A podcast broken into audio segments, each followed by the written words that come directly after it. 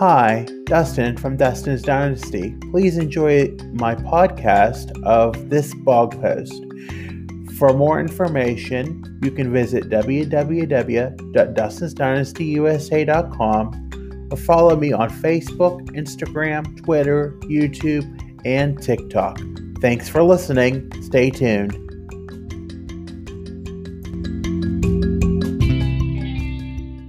I have been reading blogs about parents of autistic children having the fear of the point that they would no longer be able to provide a safe environment for their children and have to have them placed in a group home. 20 years ago, this week, I celebrated graduating from a residential treatment facility, or RTF. It felt like a group home, but if my parents didn't want the best care for me, it could have resulted in me being placed in a group home for life because of my behaviors. A year prior to that, puberty was fighting its darndest, I was being defiant with my parents Acting out at every turn. Having supports didn't help, they only made the acting out worse because when something became too overwhelming or oversensitive for me, I would act out. When I didn't want to wait for something, you guessed it, I would act out. In the course of nine months, I was hospitalized five times in psychiatric wards. However, I was considered many times the model patient, they even prescribed me a host of medications, of which many were not helpful as they either drugged me or made me act out more with no effect. At the point of the fifth hospitalization, it was determined that what we were doing wasn't working and something had to change because I was being abusive to my parents, especially my mother, who was at her wits' end. She and one of my support staff were the ones who did the research. They got in the car and did the driving around the region, checking out facilities, asking questions, compiling records needed for admission.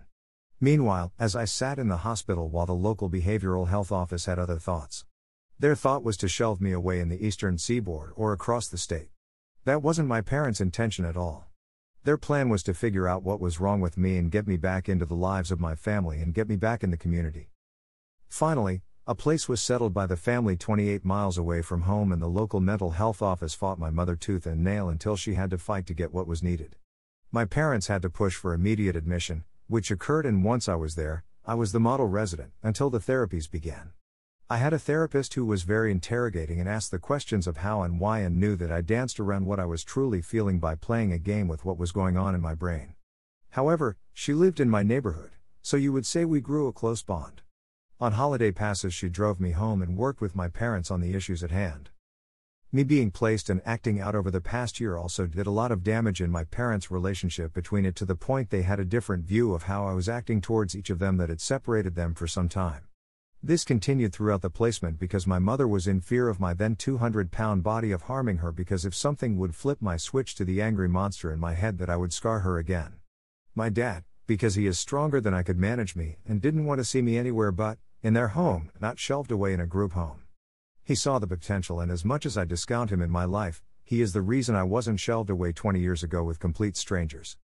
I learned a lot while there about myself and others.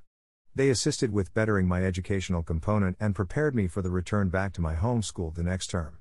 Many other areas I didn't listen, and it wasn't a total change, but they are responsible for me being on two of the medicines that help with the effects of my autism today, and for that I couldn't thank them enough for that. I am finally glad that I got the understanding of the need to medicate regularly in my brain.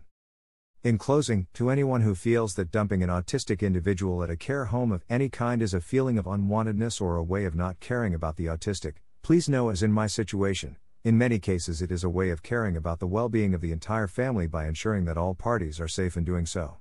When parents such as mine did what they did, it was because they loved me and wanted me well and back in their lives as a healthy person. However, for some it becomes to the point where a parent cannot care for their autistic full time no longer. As in the paragraph stated above, it is done for the same reason and isn't a method of abandonment to the autistic.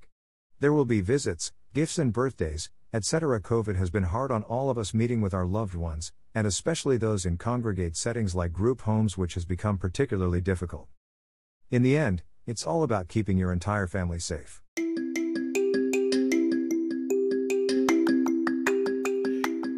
Thank you for listening. As always, you can always visit my blog on the internet at www.dustinsdynastyusa.com and remember to follow like, and subscribe on Facebook, Instagram, YouTube, Twitter, and TikTok. Thanks for listening. Have a great day.